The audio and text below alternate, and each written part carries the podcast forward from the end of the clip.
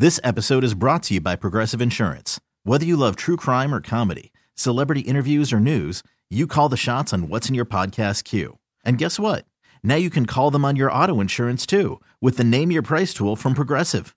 It works just the way it sounds. You tell Progressive how much you want to pay for car insurance, and they'll show you coverage options that fit your budget. Get your quote today at progressive.com to join the over 28 million drivers who trust Progressive. Progressive Casualty Insurance Company and Affiliates.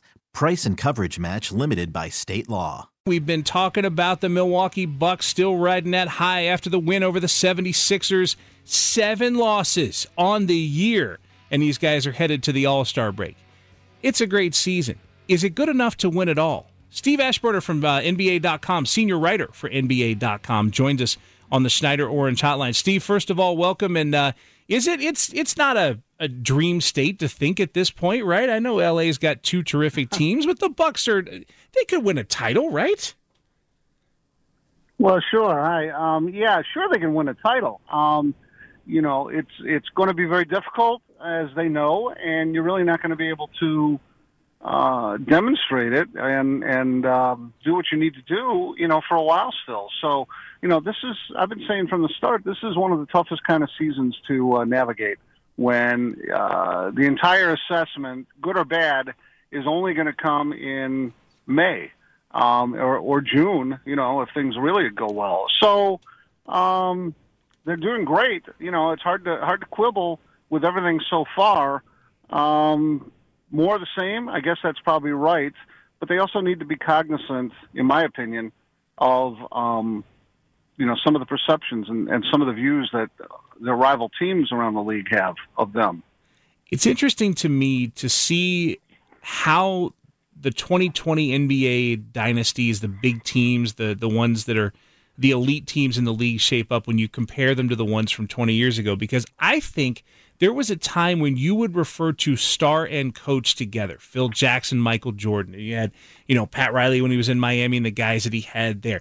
You you always had this coaching personality that was also big in addition to the player personality. And it's not the case anymore. Giannis is there and Giannis is the centerpiece of this Bucks franchise, but I don't think the world talks a whole lot about Mike Budenholzer. I don't think the world knows that much honestly about Mike Budenholzer. I think that's a great observation. Um, you know, it, it has, you know, for a long time, even back when you had Pat Riley in, in L.A. or New York or Miami, and you had um, Phil Jackson and obviously with Gregg Popovich still in San Antonio, you know, people would say, well, it's a players' league. But you're right. There were those sort of, um, figure, you know, sort of looming large figures who um, they defined a style, they defined a um, comportment of a team, what the expectations were.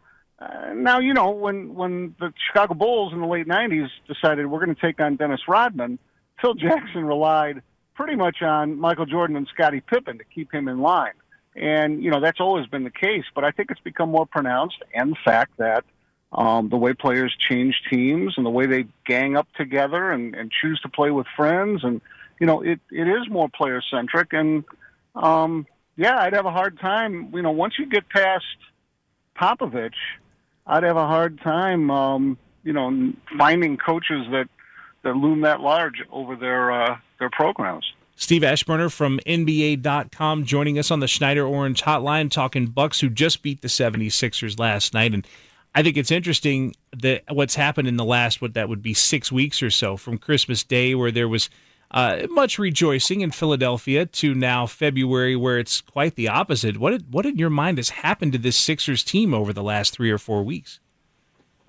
Well, they themselves have acknowledged. Uh, Horford said, "You know, we have issues in our locker room," and then he then he tried to slam the door on that, which only makes you more curious to find out exactly what those problems are. Um, you know, a very simple issue that the 76ers have is they don't travel well. Uh, their road record is is abysmal. It's among you know uh, down there with some of the worst teams in the league.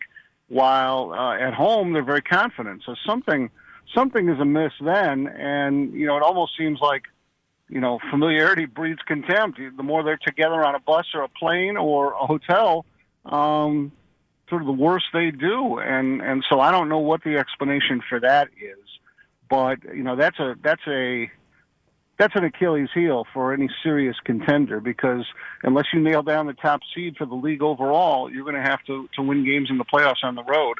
And uh, not only won't they have the confidence they need, but their opponents will always have confidence knowing that they've got Philadelphia where they where they want them. So that's big. I think they're a little bit mismatched too, and and they they have lax shooting. Um, I'm not sure that uh, Alec Burks and uh, Glenn Robinson III, their their pickups at the trade deadline, are um, threats enough to um, to assist with that ever popular floor spacing, but it's a little bit of help, and and we'll see if Philadelphia can, you know, pick up someone else uh, in the buyout market. Steve, their uh, All Star break that is coming up is a break for all except two groups of people: the best players in the NBA and the media, because we go nuts uh, for All Star Week. Are you going to be in Chicago, and what are your impressions of that? Well, I'm based uh, here, so I, will be commuting. This is uh, these are home games for me and home events. So, um, yeah, that's fine. I mean, anytime I can skip airports, I'm pretty happy. Although I, I you know, I'd look forward to a uh, an All Star weekend in Phoenix, or you know, L.A. was good a couple of years ago. You know, that sort of thing. But no, it's going to be it's going to be interesting again. Um, I, I think because you know I'm I'm a I'm a NBA writer who gets to Milwaukee you know, quite often. Um, I just think watching Giannis's maturation and, and growth in the All Star process is, has been interesting to see. And uh, it'd be nice one of these years if he could have the first pick uh, among the starters rather than always letting uh, LeBron go first because of the uh, fan votes.